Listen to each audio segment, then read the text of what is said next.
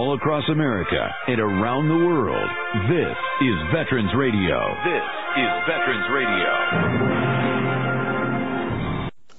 Welcome to Veterans Radio. I am Jim Fausone. I'm the officer of the deck today. We've got some great programs for you. I think you'll find very interesting. We always want to remind you you can find more about Veterans Radio at its Facebook site or at the web.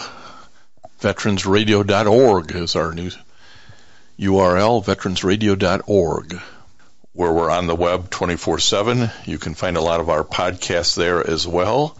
We post new ones every Tuesday, so you can get a new story, a new interview, something you didn't know before by going to veteransradio.org. And before we get started, we want to thank our sponsors. First up, we want to thank National Veteran Business Development Council, nvbdc.org. It was established to certify both service disabled and veteran owned businesses. You'll find out how they can help your business by going to nvbdc.org. We want to thank Legal Help for Veterans.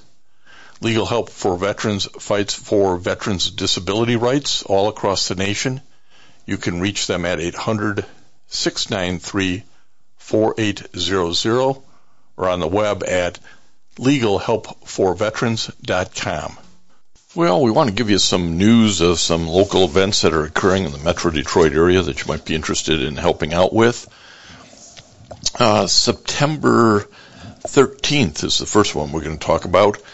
That is the 14th Annual Veterans Summit, sponsored by the Canton Community Foundation's Local Impact Group, uh, in conjunction with Legal Help for Veterans. Uh, this can be is free, open to the public, uh, September 13th, 11:30 to 1 p.m. at the Canton Township Administration Building on Canton Center Road. We're going to talk about what you need to know about the PACT Act and the new VA caregiver program. You can go to um, localimpactalliance.org to register or call Beth Mead at 734 495 1200.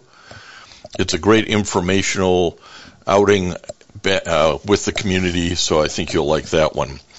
Uh, always want to remind you of also our upcoming now in September Radio on the River, Veterans Radio, Radio on the River. It's a Saturday, September 30th, 3 to 7 p.m. It's on private property along the beautiful Huron River in Superior Township. There's going to be guest speakers, food, beverages, radio broadcast recordings, silent auction, all to support uh, Veterans Radio, which is a 501c3 go to the website, veteransradio.org. You'll be able to find uh, how to get uh, tickets, or for that matter, uh, make a donation if you can't can't attend, but you want to help us out in our 20th year of broadcasting veteran stories. Uh, go there, click on a couple of links at veteransradio.org, and you'll be able to donate.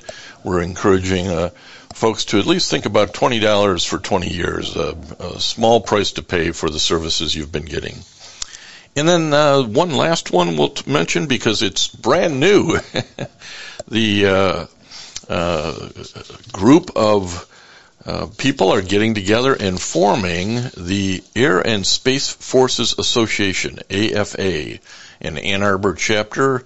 It's going to be chapter 181 and uh, it's going to promote the dominant U.S. air and space forces as a foundation of a strong national defense. It's going to honor and support airmen, guardians, and their families, and to remember and respect uh, the enduring heritage of air and space forces. Uh, you can learn more about them. One of the organizers is Doug Odie Slocum. You can go email him at dslocum at theslocumgroup.com.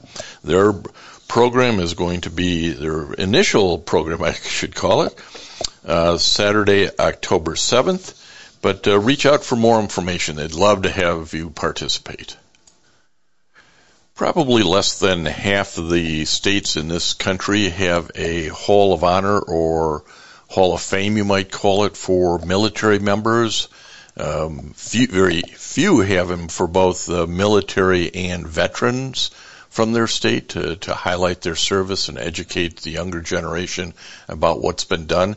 So we're really happy to be able to talk to board members from the Michigan Military and Veterans Hall of Honor about some of their upcoming inductees here in October of 2023. Uh, this is, I think, the fifth class. They've uh, put in about 60 people along with all of the um, Medal of Honor recipients. Uh, so you're going to hear a set of diverse stories that I think you'll find enjoy, enjoyable. It may make you want to go check out what your uh, state's Hall of Honor is doing, and if there isn't one, think about maybe getting one organized. We want to welcome back to Veterans Radio Paul Ryan. Captain Paul Ryan, retired uh, out of the Navy Reserve, is the vice chair of the Michigan uh, Military and Veterans Hall of Honor, and uh, it's coming that time of year again to put some more inductees into the hall.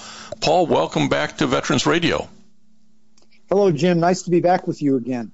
Well, as we've told folks in the past, the this is the, the Hall of Honor for Michigan is to recognize veterans and military members who have had really extraordinary and distinguished service, either while in act, on active duty or um, maybe they got out and, and really kind of kept the faith uh, in the rest of their civilian world and, and did extraordinary things for the veterans community. So you put in six military members and six veteran members uh, every year, and we're going to talk about four of these. Paul, when is the induction ceremony this year? Uh, this year's ceremony is a little earlier than we've had it in past years. It will be held on Friday, October 27th at uh, 12:30 p.m. The ceremony itself will begin at 12:30 at the Michigan History Center in Lansing. Uh, it's a great location, very dignified as it should be. And, and uh, will you have uh, individuals who are being inducted actually present uh, for this affair? Yes, uh, we have. Um, as you know, Jim, that we uh, we are open to bringing in for induction worthy individuals, living or deceased. And I believe of the 12 this year, uh, about half of them are living and the other half are, are deceased. Well, it's a great ceremony for those who are uh, able to attend. Uh, for the inductees, their family, it's a real honor, and certainly at uh, those who have passed on, their family members or friends and relatives, uh, their community comes out and supports this as well. So you'll have, I don't know, what, two or three hundred people in the auditorium? Yeah, the, the auditorium holds about 250, and we're we've been pretty good about uh, filling the house uh, for just about every ceremony that we've had since 2019. Well, let's talk about four of these individuals, and we're going to get a chance to talk to some of the other board members and others who are going in this year in 2023. But uh, one of the ones in the the, the military category, Essie Woods, really gives you a sort of a sense of how um, encompassing the hall is to capture people. So tell us about Essie Woods. Yeah, Essie Woods has a really interesting story, and uh, on a couple of levels. Uh, one of them, I think the main one, is that uh, uh Essie's story shows just how important so many different aspects of military service are.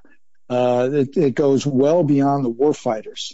Uh, Essie was uh, born in 1915 uh, and was a lifelong resident of Detroit.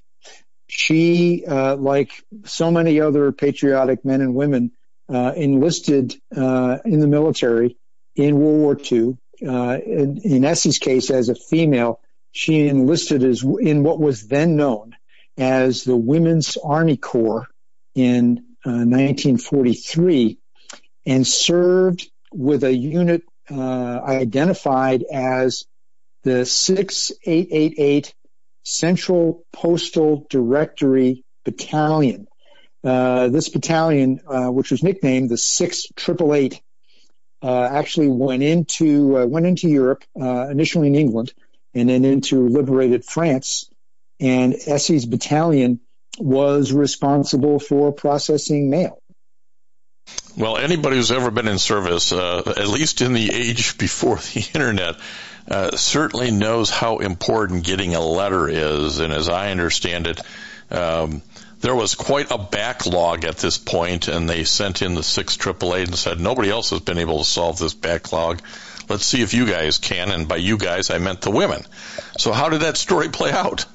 Yeah, yeah, and just just to, to to reinforce your comment, when I was on active duty in the Navy back in the '70s, you're exactly right. Um, uh, receiving mail, especially when you were deployed, I was deployed once, uh, was really important. Uh, you could tell the positive effect that it had on those who received the mail and uh, negative effect on those who didn't receive any mail. So uh, this was a really a vital uh, uh activity to contribute to the mission.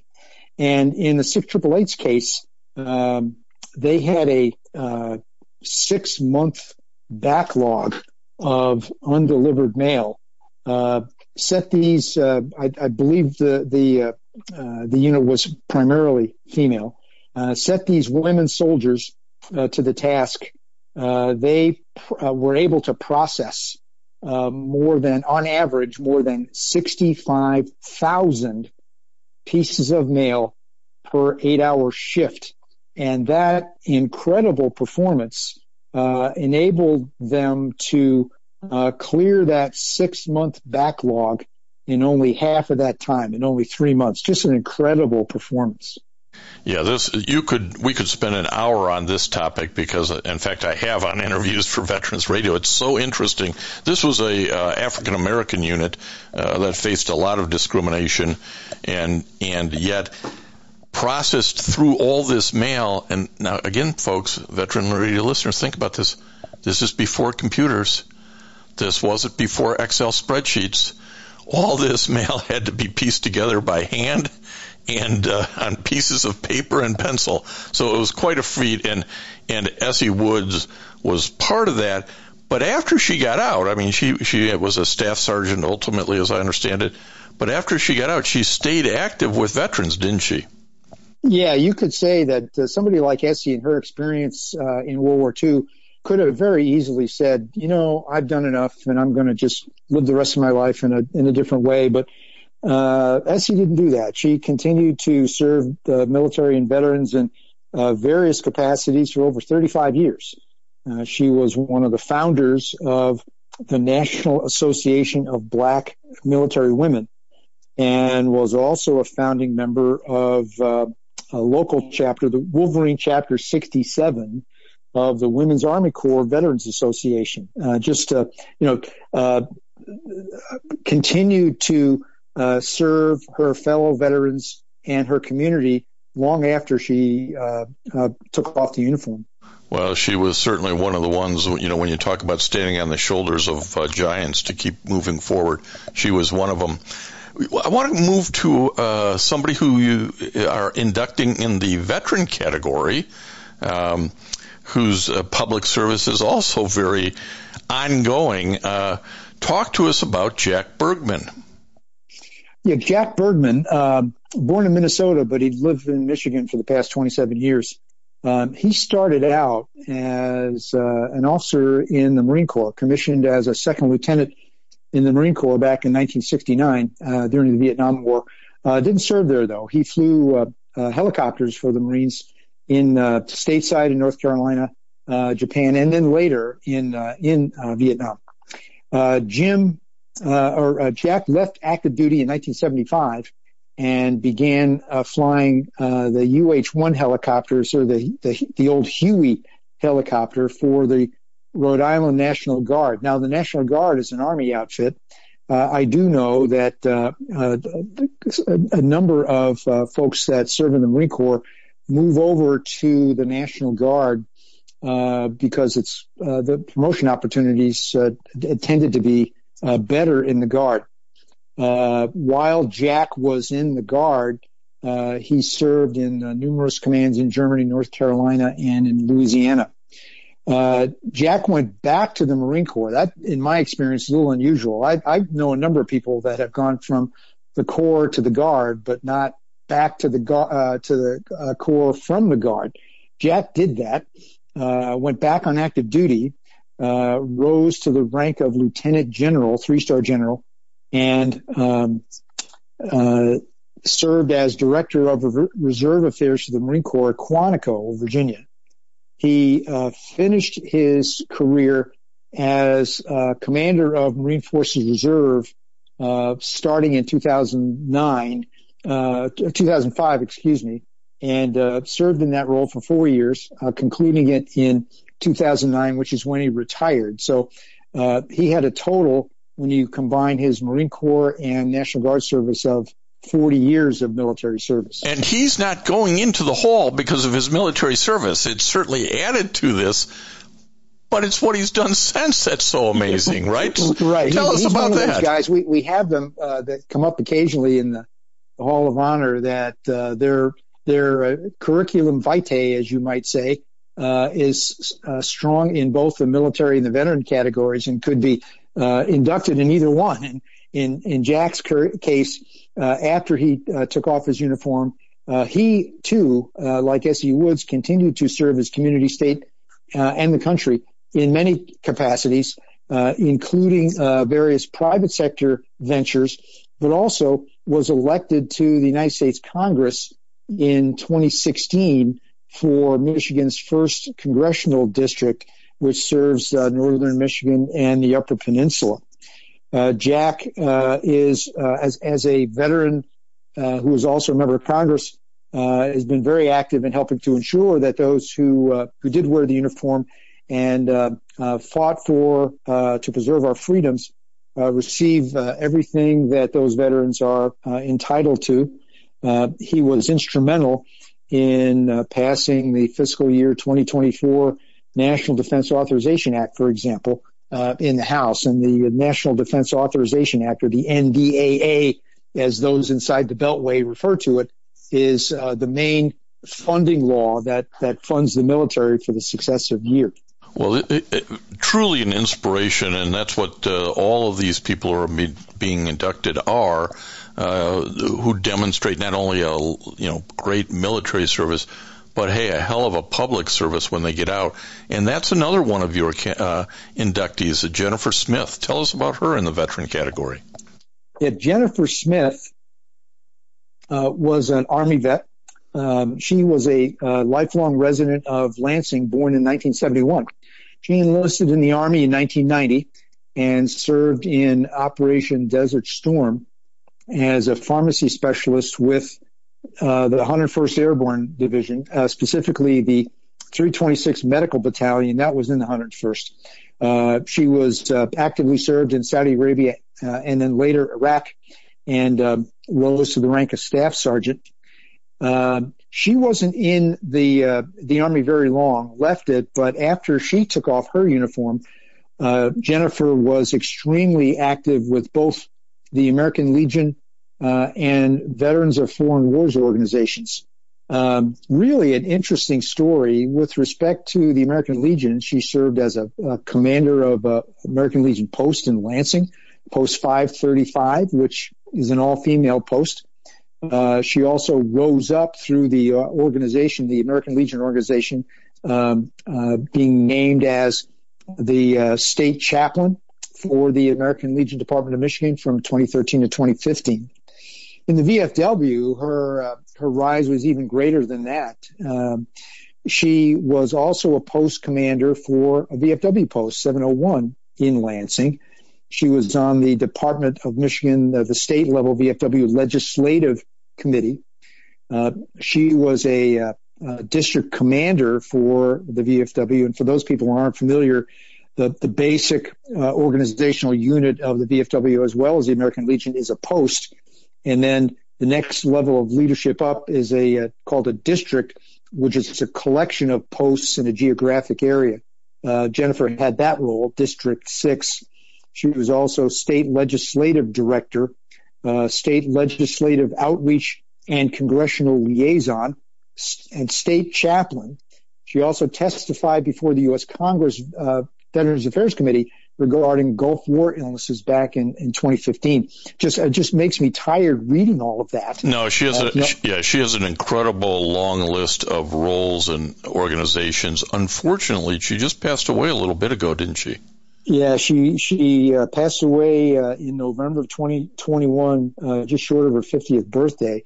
Uh, I do not know uh, the circumstances surrounding her death, but um, I, am aware of other uh, Gulf War vets who uh, experienced all kinds of health problems, serious health problems, because of their service in country, uh, in Iraq in particular. And uh, I, I, suspect, but don't know, that her untimely death may be related to uh, that kind of a situation. And here's a good example of somebody who's passed away whose whose service is inspiring and the family is going to get to uh, be a part of this Hall of Honor, this medal ceremony. And I know from the other four uh, ceremonies I've been at, this is really impactful for the family, isn't it? Uh, yes. Um, uh, one of the things that I hear in my ongoing interaction with veterans and particularly veterans' families and particularly the families of those veterans who had died, uh, whether it was uh, in the service or as a consequence of their service.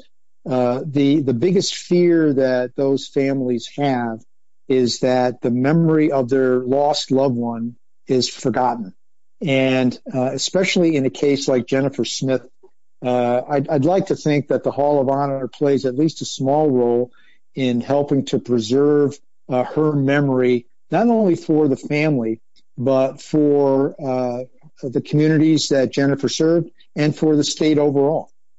Well, one of the things we, uh, it's always nice to do is recognize someone when they're still alive and can enjoy it with their family, and you're going to get a chance to do that with inducting Evelyn Kennedy into the Hall of Honor uh, this October.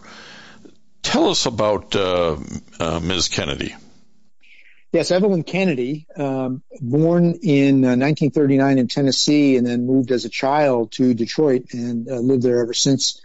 Uh, like Essie Woods, uh, Evelyn joined uh, the Women's Army Corps, uh, but Evelyn joined in 1961. she served for a couple of years as a finance specialist at Fort Hood, Texas during Vietnam. after her departure from the active army, Evelyn, uh, as a staff sergeant, uh, mid-grade enlisted person, mid mid-level leadership in the enlisted ranks. Evelyn joined the Army Reserve and served in the Army Reserve until 1996. So uh, that was a total of 35 years of military service for uh, Evelyn. Uh, after, actually, even before Evelyn left left the military, in uh, 1985, uh, she joined uh, the local chapter, uh, Wolverine Chapter 67, of the Women's Army Corps Veterans Association. And uh, while she was currently serving, she was, uh, and, and, her long experience before that 1985 date, she was able to use her military knowledge and experience to serve Michigan veterans throughout the state. Um, she did rise in the Women's Army Corps uh, Veterans Association at the state level uh, to positions as chaplain, finance officer, secretary, vice president, and president for uh, over a 20 year span.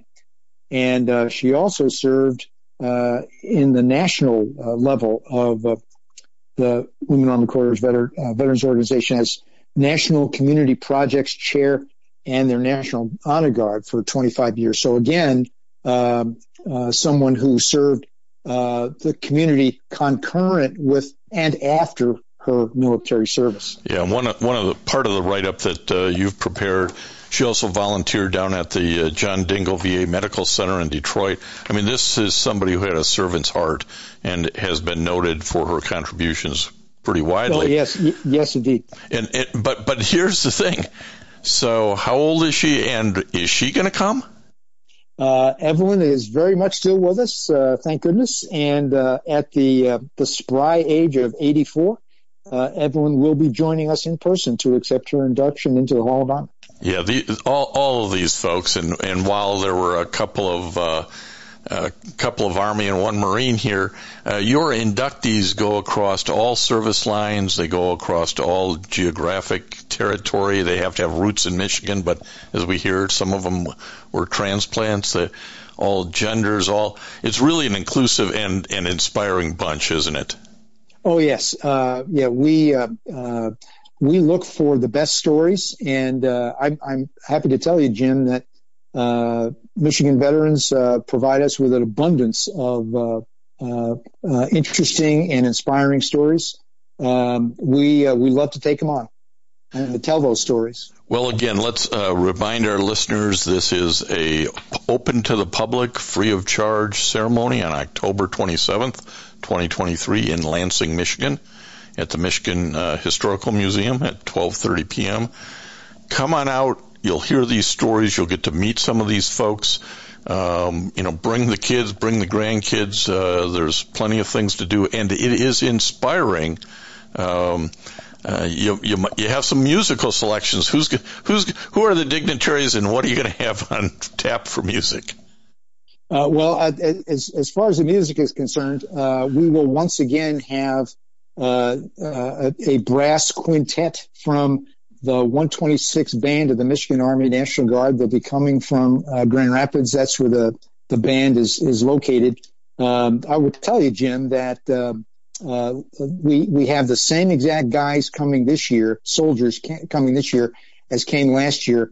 Uh, the soldiers themselves were very inspired listening to the stories, and uh, their uh, their lead NCO, who was in charge of the group, came up to me afterwards and said, uh, hey, hey, Paul, we uh, really want to uh, we want to come back next year. This was really uh, uh, uh, intensely interesting for us. we want to we want more of it, so we're coming back this next year, and so they are. They'll be oh, they'll be with great. us again in in October. Well, you, it, it won't disappoint. Anybody who shows up will not walk away disappointed uh, Captain Paul Ryan, uh, U.S. Navy retired. We're glad you had a little time to talk to us. We're even more glad that you, as Vice Chair of the Michigan Military and Veterans Hall of Honor, can can explain how all this fits together. It's not always easy for people to kind of get it, uh, but I think uh, this will. Um, if they want to know more information and they want to see the names of others who have been inducted in the past, uh, I'm going to give them the website. I'm not going to uh, make you do it, Paul, in case you don't have it right in front of you. But it's MI Military Vet Hall of Honor dot org. So MI Military Vet Hall of Honor dot org, and you can get a lot more information, a lot more history, and uh, more details on the stories of folks who are being inducted or have been inducted. Paul, thanks for your time today. Thank you, Jim. Pleasure to have uh, to be with you. We're going to pick up the story of some of the other inductees after a few words from our sponsors. Military veterans touch everyone's life. I'm guessing right now you're thinking of a veteran, a close friend, relative. Maybe it's you. Even the toughest of us sometimes need help, but don't know where to turn for support.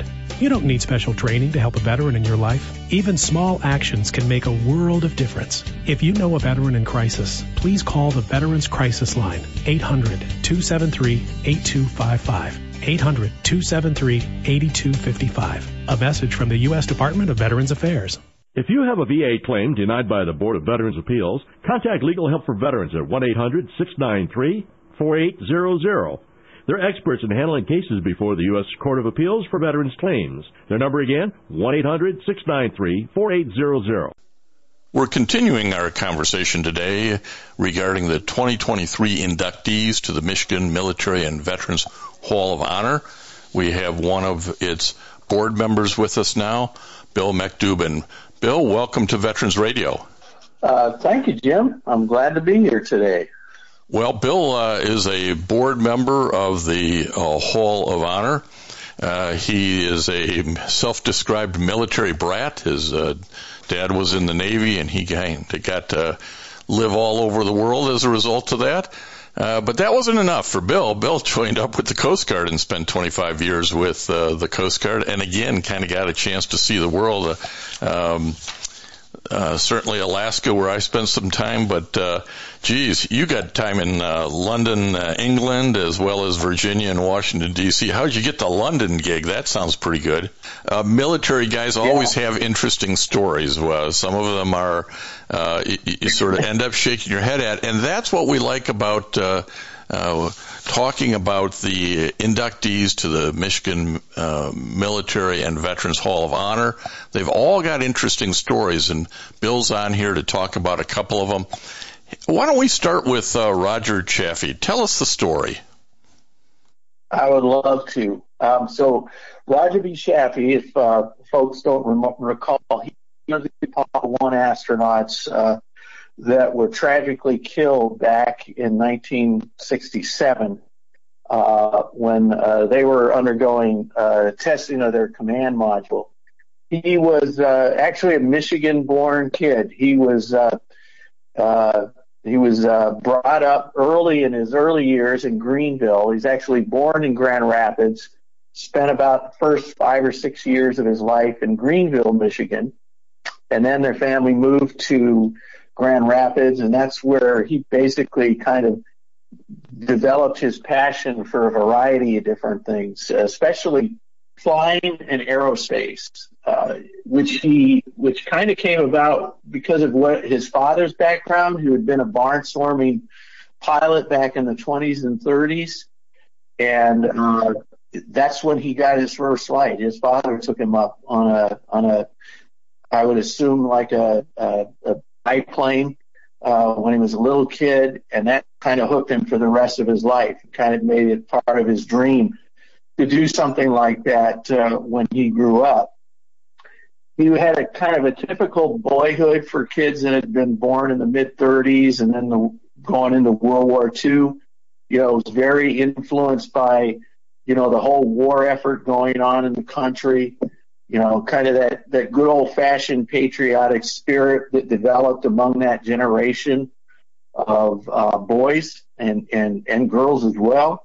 And he, uh, he excelled in school. You know, in high school, he uh, was also very passionate about his Boy Scout Boy Scout experience.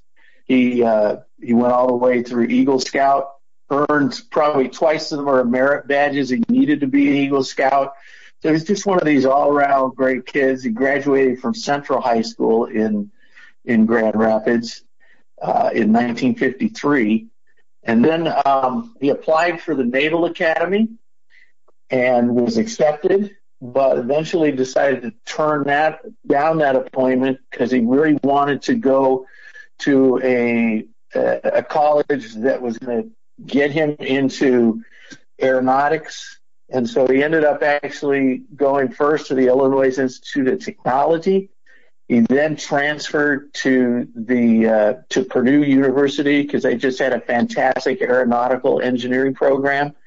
And at the same time, even though he didn't go to the academy, he did go into the Naval Reserve Officer Training Corps. Got a scholarship for that to help pay for a lot of his college. And uh, you know, his first experience uh, with that was actually an eight-week tour he had on the USS Wisconsin as part of that program. And he got to tour through England, Scotland, and France and Cuba. So that was in the late, kind of mid, mid to late 50s that that was going on in his life. And then from there, he, um, while he was in college in Purdue, he met his, uh, he met his wife and, uh, that was his, uh, her name was, uh, his name, her name, excuse me, is Martha and she was from uh, Indiana, and they eventually, I'm sorry, Oklahoma City, Oklahoma, and uh, from there they uh, he became a, a naval officer after he graduated from Purdue, and he was uh, he was a jet pilot, and so that was the late 50s, early 60s and he uh, spent several tours on different aircraft carriers, and then he was signed to a variety of different air bases down in Florida. And this, during this time, of course, we had the Cuban Missile Crisis go on, and that's where he really excelled in some of his duties as a naval pilot. Through countless uh, missions over Cuba during the Cuban Missile Crisis. And this, doing this photo was reconnaissance, Yeah, Bill, this- variety of other uh, activities. Yeah, Bill. This was a time when uh, pilots, test pilots, uh, were kind of at the forefront of getting into being astronauts. Is that how he made the transition? that was yes. Um, during the early '60s, is when he did it. Submitted his first application for astronaut training. He was still a little young for for that program, and it took him a couple years to actually get accepted and tested.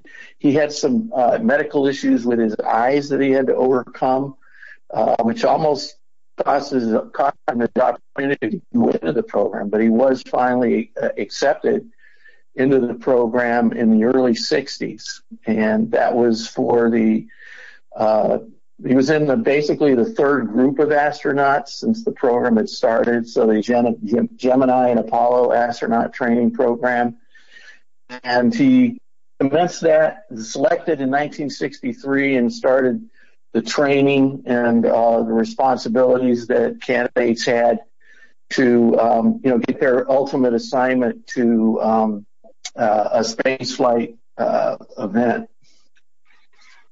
Well, and and uh, you know, again, this was the a rigorous training program of the best of the best, and and to be chosen for a, Apollo One crew with guys like uh, Grissom and White, uh, really this this put him at uh, the pinnacle of uh, his career, but but it was short lived at that point, wasn't it?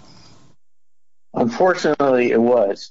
But yes, he was ex- he was accepted as uh, one of the crew members for the first Apollo mission, and it was um, with uh, uh, Grissom and White, and he was actually also the youngest uh, uh, candidate ever selected for one of the missions to actually go on one of the missions. So Well, you- that was another accomplishment that he had. You can certainly was you can so certainly they, they got into you can certainly see, Bill, why the board of the Michigan Military and Veterans Hall of Honor feel that uh, Roger Chaffee is appropriate to be inducted into the hall, and that induction is go- actually going to occur for 2023 uh, this October, and you know it's just to, to have stories and men and women uh, like this from all the services inducted really makes the the hall special. That induction ceremony is on October 27th. It's a Friday um, in Lansing, Michigan, at the Michigan History uh, Museum. Uh, starts at 12:30. It's open free to the public, and and Roger Chaffee is just one of the uh, what's there about a dozen people being inducted that is absolutely correct. And and, and I think the important part there is to, again, tell these stories of not only people like Roger Chaffee, who had an incredible military career leading to being an astronaut, but guys like G. Mennen Williams, who had, yeah, a limited amount of service, but it was a foundation of who they were, and it's the rest of their life that's uh, really quite impressive. And actually, we have another one of those people being inducted uh, that I'd put into that category. Um, uh, Isaiah or Ike McKinnon. Uh, he's being inducted in the veteran category. He served in the United States Air Force uh, in the early uh, 60s. He did a little time in uh, Minot, uh, uh, North Dakota, the coldest place you can think of in, in the United States, and then got himself uh, surprisingly transferred to Vietnam, one of the hottest places you could serve at that time. Um, but but Ike McKinnon, uh, with that limited service, came out, joined the Detroit Police Department, ultimately rose to be chief of police. Um, actually, was deputy mayor of the city of Detroit for a while under one of the administrations, and really Yeah. always remembered that foundation of discipline and respect and hard work that was laid. Uh, you know, when he was in the military, and certainly there was family influences as well. But that's what you get to do with the Hall of Honor, isn't it, uh, Bill? Uh, you get to see people during their service and after their service, and, and they all end up being pretty interesting stories. Uh, th- those who get inducted. yeah, and also his story, and you know, contrasting it with the with the other um, um, uh, Roger Chaffee and and um, Soapy Williams is is they all have dramatically different backgrounds. Uh, you know, they all come from these different walks of life, come, come from different experiences growing up in, in Michigan or, or elsewhere, and they all come back and make such a significant difference and contribution for people in Michigan as well as nationally. Bill, I appreciate your time today to talk a little bit about a couple of the inductees, and thank you for all your work that you're doing on the Michigan Military Veterans Hall of Honor. We're continuing our discussion about the Michigan Military and Veterans Hall of Honor now with uh, its chair, Valde Garcia. Valde is a uh, retired colonel from the United States Army, served for 30 years. He also served as a state senator here in Michigan. So his interest in the Michigan Hall of Honor is obvious. Valde, welcome to Veterans Radio. Hey, good morning, Jim. How how you doing today? We're doing great. We've, we've had a chance to talk to some of your other board mates here on the Hall of Honor about the process and the upcoming class of 2023 induction ceremony in, in October. And uh, we wanted to continue to talk about just some of the other members who are being inducted, uh, a couple of the uh, individuals for their military career, because you can go in either on the military side or the veteran side. So why don't we start with uh, another uh, Army uh, uh, he's currently, I believe, a master sergeant, uh, Jerian Halberson Gibbs, uh, who uh, has quite a story of service in uh, Iraq in Operation Iraqi Freedom. Tell, tell us a little bit more about uh, this outstanding inductee. thanks, Jim. And it's it's funny that you find information in the uh, funniest of or oddest of manners. Um, I was doing some research on some other uh, military history, and uh, I knew that we have friends over at the uh, Michigan History Museum, and so I was perusing their site, and they had a new site up that they put up, I guess, in April about an individual whose name I had difficulty even, uh, you know, reading, let alone pronouncing, but I believe it's pronounced uh, Jarion Halbisengibbs and he's uh, from the Ann Arbor area, even though he no longer lives in the state.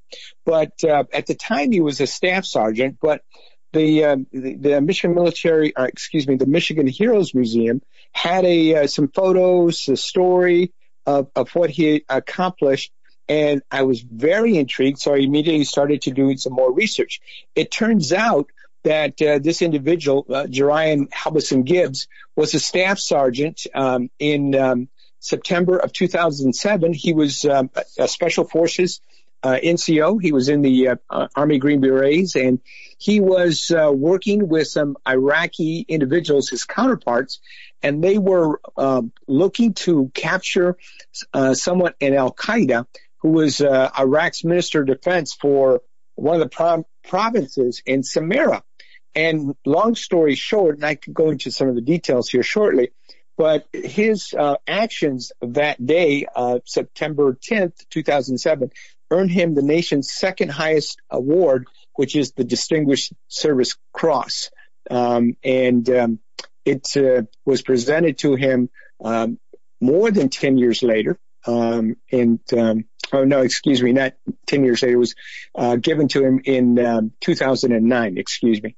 But what an extraordinary individual, the more I read about him, the more fascinated I am about his story and the individual. And uh, in a video that I've seen recently, he downplays his actions and he says he just happened to be the guy on point that night. And uh, what an extraordinary story well, that's about the, this individual. Yeah, these men uh, often are extremely humble. Uh, receiving the Distinguished Service Cross is a huge honor uh, for yes. anyone, let alone an enlisted guy in this situation.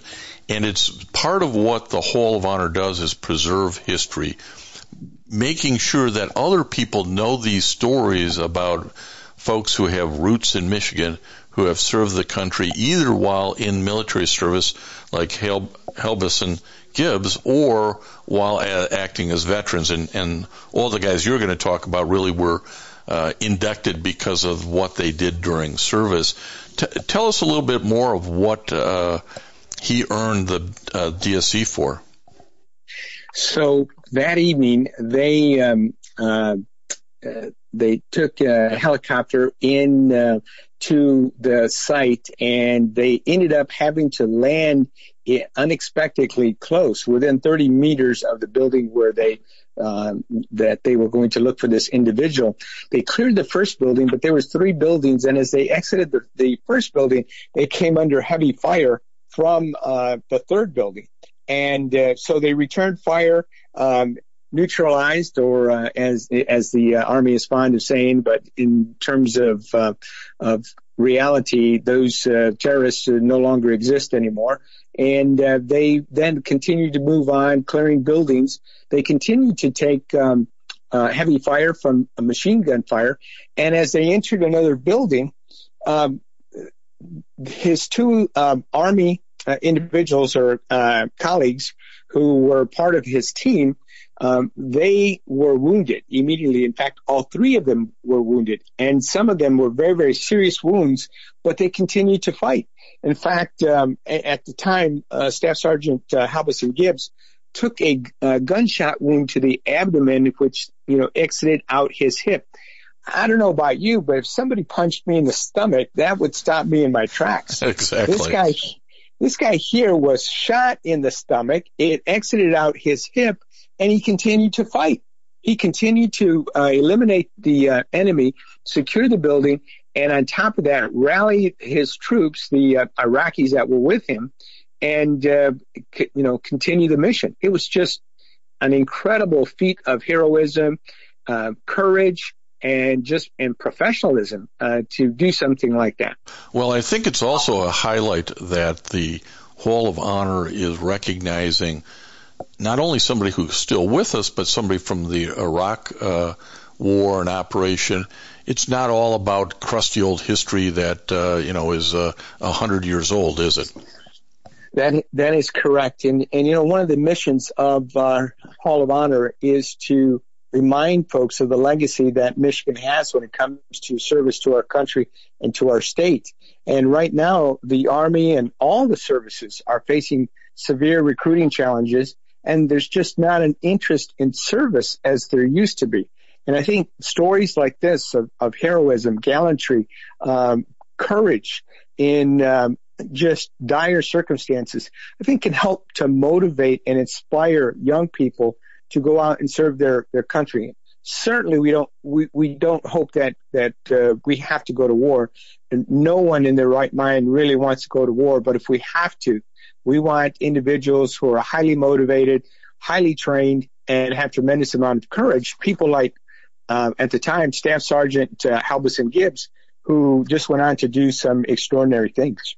Another one of these living uh, legends, if you will, that's being inducted is Major General William Henderson, retired, who spent time both in the Marine Corps but uh, most of his time with the Michigan Air National Guard. Um, Tell us about uh, Bill Henderson.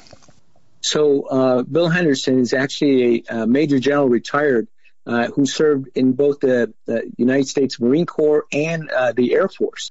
Um, he was the um, uh, commander of the uh, Michigan Air National Guard. He was the chief pilot and director of flight operations for General Motors Corporation for 28 years of service. So he served in the um, Air Force and, and the Marines as well. But then went on to have a distinguished career in the uh, in the, the, private sector as well. But while he was in Vietnam, he had 125 combat missions.